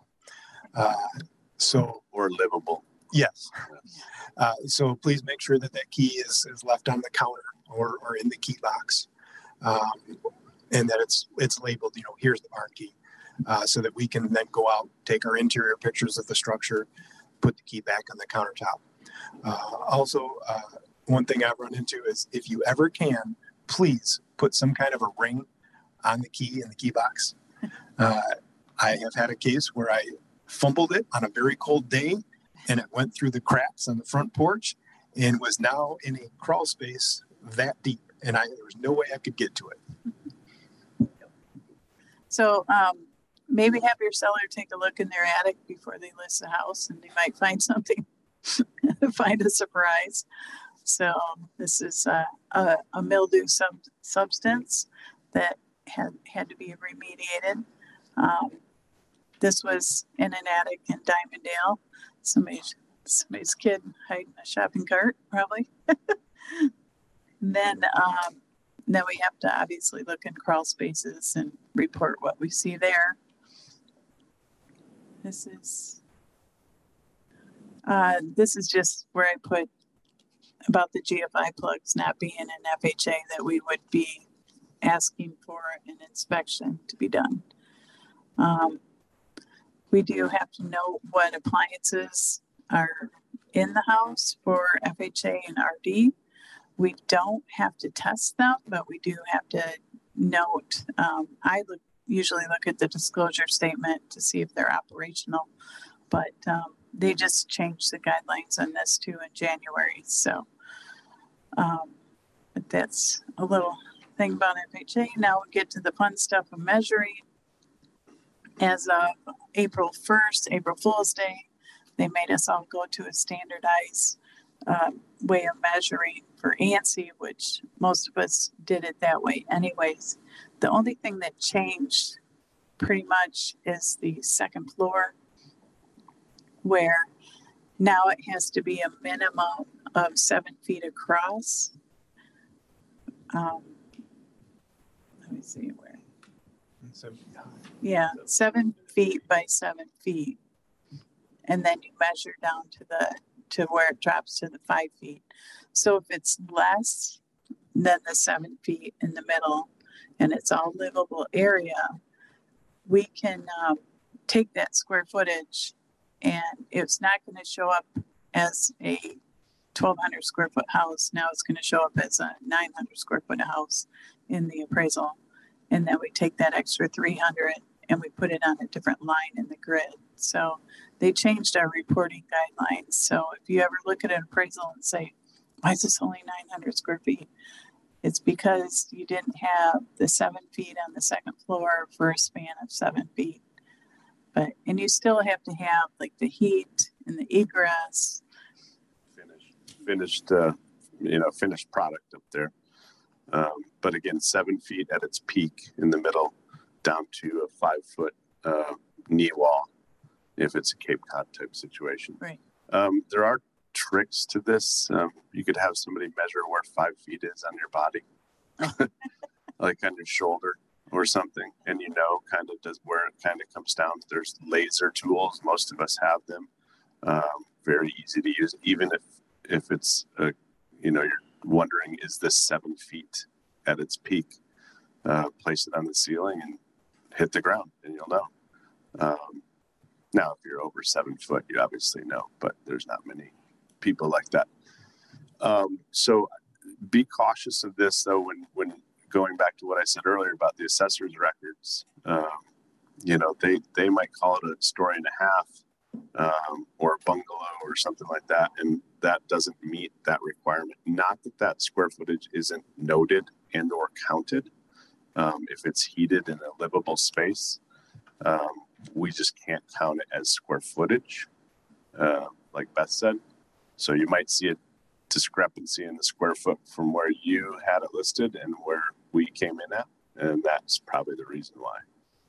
And it still has to meet, if it's still like, if it's like six feet up there and it's like a typical bungalow that you can barely stand up in, you're not going to get square footage out of that regardless. So it still has to meet the code um, things, even though they said we can put some square footage on the lower line, it still has to meet minimum um, building requirements and all that. So, so this is just another uh, kind of sketch where it shows, um, you know, how to how to measure the second floor. And then this is kind of an outline of where in a situation like that we put where the first floor is in in my example the first floor is only 782 square feet. And then the upper level that had lower ceilings shows on the very bottom of 230 square feet. So even when I add the two together, I'm very similar to my comparables. So sometimes I never have to make an adjustment because they're all, you're comparing apples to apples. It's like some of the neighborhoods, they all have the same, just slightly less than seven feet. So you're kind of, kind of comparing uh, the same type of property. So it really doesn't matter. Um, this is uh, split level. So this is um, an example from BS&A, and I just want we just want to reiterate that in a split level home, anything below grade, partially below grade, has to be included as a basement. So it has to be all 100% above grade to be on that square footage line in our appraisal. And in, when you report it in flex, only the anything below grade needs to be in the basement, and then any finish needs to go into the basement finish. So, and then also report those as a multi-split, and they're not a two-story, they're not a three-story, they're a multi-split. So when we're looking for split level comps, we can just go to multi-split and find those sales. You got to note that every assessor in the regions we deal with reports this wrong. So if you're dealing with a split level, forget what the assessor says. Look at their sketch, yes, but forget what they say is square footage. Isn't, isn't most of Flex not accurate? That. We're trying to change that. I mean, I've done a few of them and they're not. Well, I think that needs to go where that's why we're here. We're trying to educate and help you out so that you can become better and we can all work together to be better. So we'll solve that problem eventually. So yeah, so this example, I kind of broke it down where, so the assessor just, they just have a different way of doing it. So they make sure that they're taxing you on every optional, every finished area that they can. So that's why their square footage always looks more because they're including that lower level family room. So in Flex, you know, we would break it down to level one is like your 480 square feet. Um, and that would be in the basement. So that's how I have it up here. You've got your total basement is 912, and then 480 of that is finished, and then the rest goes in the above grade. So it all equals out in the end, but if you report it, make sure you, re- try to report it correctly, or we can walk you through it too to show what you need to. I've done measurements for people and just showed them how how it needs to be reported on Flex, and we're we're happy to help you there. Um, Is it true that below grade square footage is worth less appraisal wise than above grade square footage? It, it, it all depends on the quality, Yeah. you know, obviously. If, if, uh, above and below grade square footage has a different value and it, it all depends. Now, if I'm comparing it all split levels and the similar age, similar quality, it should all equal out. So they should all have the similar value because they've been finished to that like quality. So, but if you've got a 1950s ranch with just paneling in the basement, obviously that's not going to contribute much, especially if it doesn't have a ceiling. or, so this is an example of a quad level. I've got a picture up there. So anything below grade is going to go in the basement. So uh, in, in, in the standards of measurement, grade is the front door uh, that I've read. So anything, you know, if you The floor. the the the, the first floor, yeah. Oh, oh, Yeah. Your grade The is your, where the ground is. Right. So walk around the outside of the house on the ground and look at where it meets the house. And then when you go inside, you have to remember where that reference point is. And if at any time that grade level is now above your feet, that area is below grade. So anything at a lower level where you're looking out and you can see grass right there in front of your eyes, you're below grade. If you're standing on the first floor and you're looking out, the grass is below you, you're above grade. So that can be counted as what's called gross living area. yeah. So that it's it is confusing, and I see a look on a couple people's faces because, or you might walk in the front door, and the slope of, of the of your topography of your land, you might have a door on the side and a slider off the basement. Well, which is it, right? Um, it's your. I've always been under the impression that it's your main entry into the home, and while some people that live on a lake will say, "Oh well," um, you know, the lake people refer to the the back side of their house as as their front door. Um, well, either I'm trespassing to get to your front door, or I- because I don't own a jet ski and I can't come in that way. So it's still it's it's the main entry into your house. So this is a good, in it, how it says it has to be a hundred percent below or above grade to be in your square footage, your above grade square footage. You're still gonna get value for it, but it's just how we have to report it, basically. And these are all then reported as multi-splits and not two stories. And, and that's a good point too. I've seen a lot of ranches where people say that they have two stories because they have a basement. A ranch is a one level. So, yeah. Yes. So on that picture though, it says, sorry. on the last picture, it says the grade level line is at the bottom, but then it doesn't start there? Yep. Well, that means that anything in the red is a basement. And what you're looking at in that red, you're only looking at a half a story. Right. If you, like I said, you were standing inside the house, that red area would only be covering from your waist up. So I've always understood it. It's basically the highest grade level. So, you know, it the grass meets the house down there, and then kind of on the side, the grass meets the house up top. Right. So it's the it's the highest point where the grass meets the house and up that counts as above grade, correct? Correct. So like a berm has no square footage, Right. no above grade. Technically. Okay. Technically, but it does.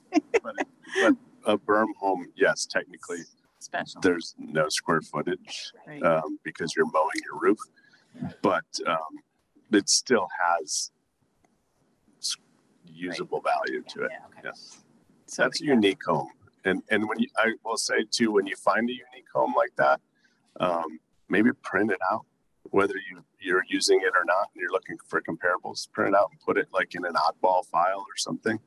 Um, I know I do that. I'm sure you guys do because you might need to run across that sometime. And so when you have something, even if it's five years ago, there's not a lot of earth berm homes around, so you can reference back to that. Uh, it's a good practice just to have those crazy geodesic dome homes in, uh, and you never know. Uh, This is just another, um, that, this kind of gives you an idea of, there's an area above the entry level that is open. So when we do our measuring, we take out that foyer square footage, that's a two-story foyer. So that's sometimes why our square foot, square footage might be different from the assessor because they don't know there's open areas. So, we always get a question of what, what is a legal bedroom? And obviously, uh, in the city, most jurisdictions say you have to have seventy square feet, um, proper egress window, privacy, you can't walk through, uh, no glass doors.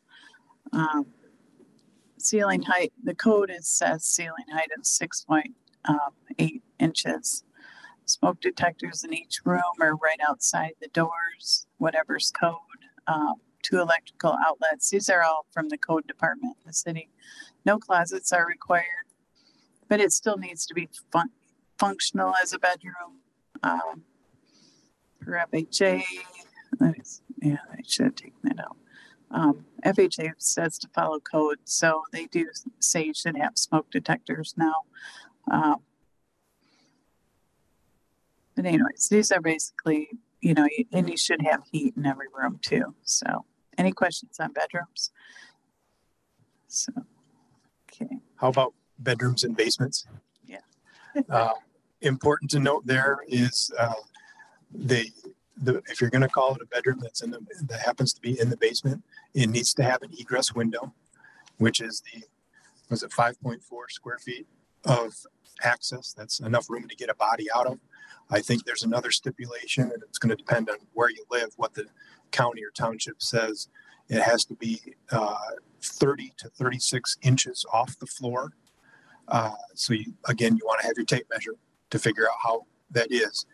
Uh, I've had cases where they say it's a bedroom and a basement, and I get there and the windowsill is at my chin. Well, no 10 or 11 year old can climb through that easily in the middle of the night when there's a fire.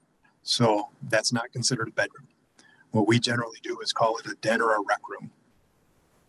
right. And you can't call it a bedroom if you have to walk out of the room and go out out to another window or to a walkout. That's always a common question too. It's got to be in that room. Yes. You answered the question. Okay. Um, It has to be Megan, do we have other questions online? Okay. Do we want to get to those now or, a- or a couple now or at the end? Okay. So this next one, um, Fannie Mae is really cracking down on appraisers for bias or presumed bias and um, flagging appraisals that might use the word desirability, um, undesirability, words words like that. If we use any of those words in our appraisals, we immediately get flagged and get a letter from Fannie Mae saying you use this word, never use this word again. And I've noticed lately that there's been some listings that people are using this word again. This is a desirable neighborhood. This is is it desirable to who? So you should really not use those words unless you it's it's not a word that fair housing is immediately um, banned, but Fannie Mae has banned it with us, and I would just use caution when you use those types types of descriptions in your listings. Beth, I had a quick question. I just wanted to know, it was on the, from the other slide about a bedroom. What if there's a heat register right outside the bedroom door? You know, that's pretty common with an old farmhouse. Um, so a lot of times it's okay if it, it can adequately heat. I have had somebody maybe come out and do an inspection of the furnace to see if it can adequately heat that second floor. But it, the second floor does have to have heat to it. So um, installing an electric baseboard, hardwire unit, um, you know, suffices. So but it sometimes I leave that up to a, a actual heating contractor to say if it's adequate. Yeah.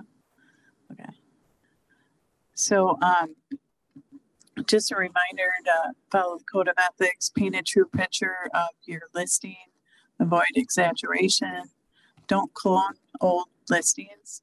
Um, 99% of the time the data is incorrect. You, you can kind of see it's like, where did this weird square footage ever come come from? And you look 10 years back, somebody started that trail and it was, it, it should have been stopped.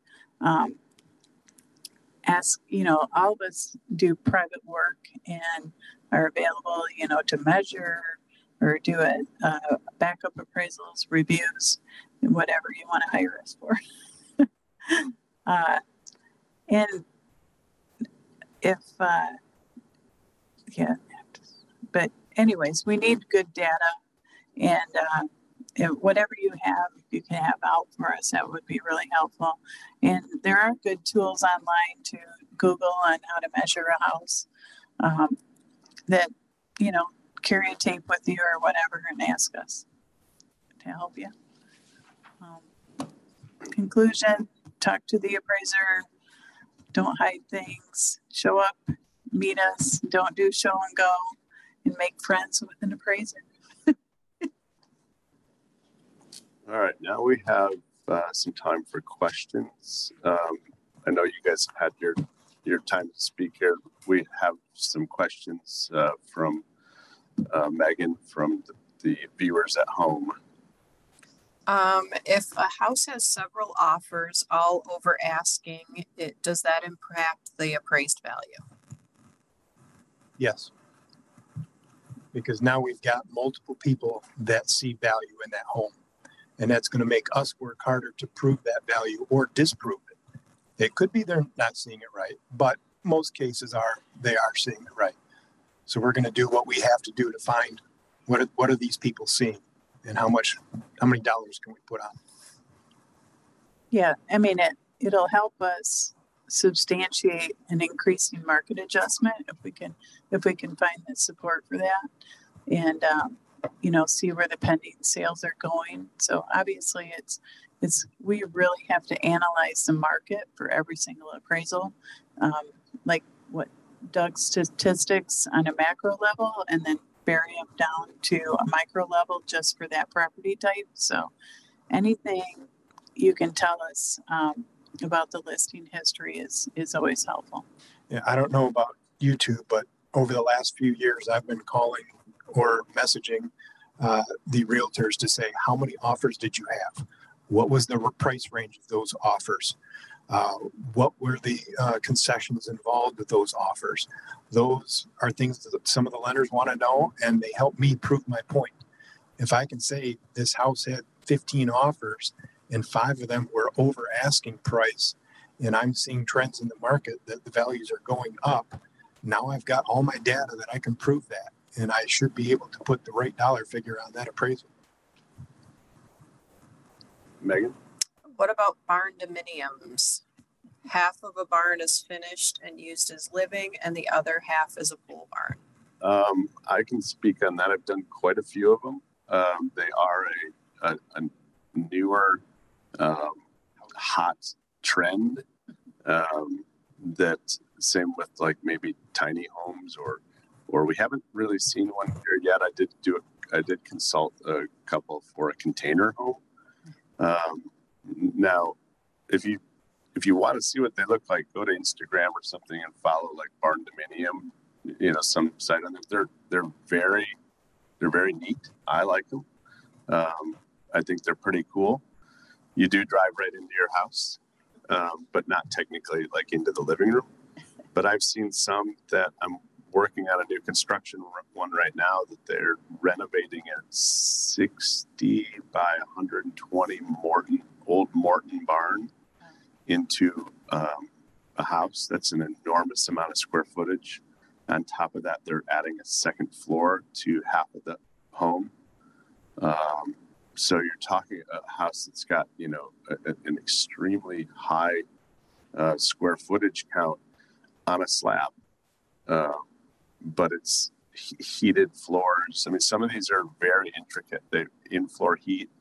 Um, you know, they've got steel roof, steel siding. They're well insulated. They're they're a, more of a I don't know if anybody's done one or has seen them. They're a little bit more trendy. out there, but not all lenders are gonna, not all lenders are gonna back it. Um, and, and, and or think it's a property that's, you know, going to stay around. Yeah, that's where it's important to note it is a barn barndominium in your listing, whether it's public or private comments, because you may have a buyer that wants to work with a certain lender, and that lender does not do those kind type of homes. So Okay, any questions out here? We're about to wrap things up here. Um, if you, if you didn't get your question off online, um, and, and, and or answered, feel free to contact us. Uh, we'd be happy to answer your question. We have one more. Just, just a quick question. Um, I know sometimes when I'm running comparables, I also like to see what the competition's going to be by taking a look at active listings. Mhm. Do you guys do that as well? Absolutely. and Yes. it, Mhm. and it's required in a lot of our appraisal types too, to provide an active or a couple pendings. And, um, FHA, that's part of the new FHA update too. They, they kind of let us slide the last couple of years, not having to have all that because the market was going up, up, up. But now they're, now our re- appraisal reports, they want active and pending again. And that was a big thing once, uh, the crash. We had to see where's the direction going? so, yeah, well, that's what's important for you when you're listing a home is take a look at what your competition is going to be. And if everybody else is over two hundred thousand dollars in in your little neighborhood, and you want a quick sale, shouldn't you be down at the bottom of that? Uh, maybe those homes have been on the market for you know 60, 70 days when everything is selling in less than a week. Now you know you don't have competition because everybody else overpriced that house. Well, um, we thank you for listening to us babble up here today. Um, again, if you will stay after for a little bit, if you guys have questions and anybody online who um, would like to reach out to either one of us for any questions, we're, we're available when we are. Um, don't forget your forms to turn in, I guess. I'm doing all Jeff's announcements for him so he doesn't have to.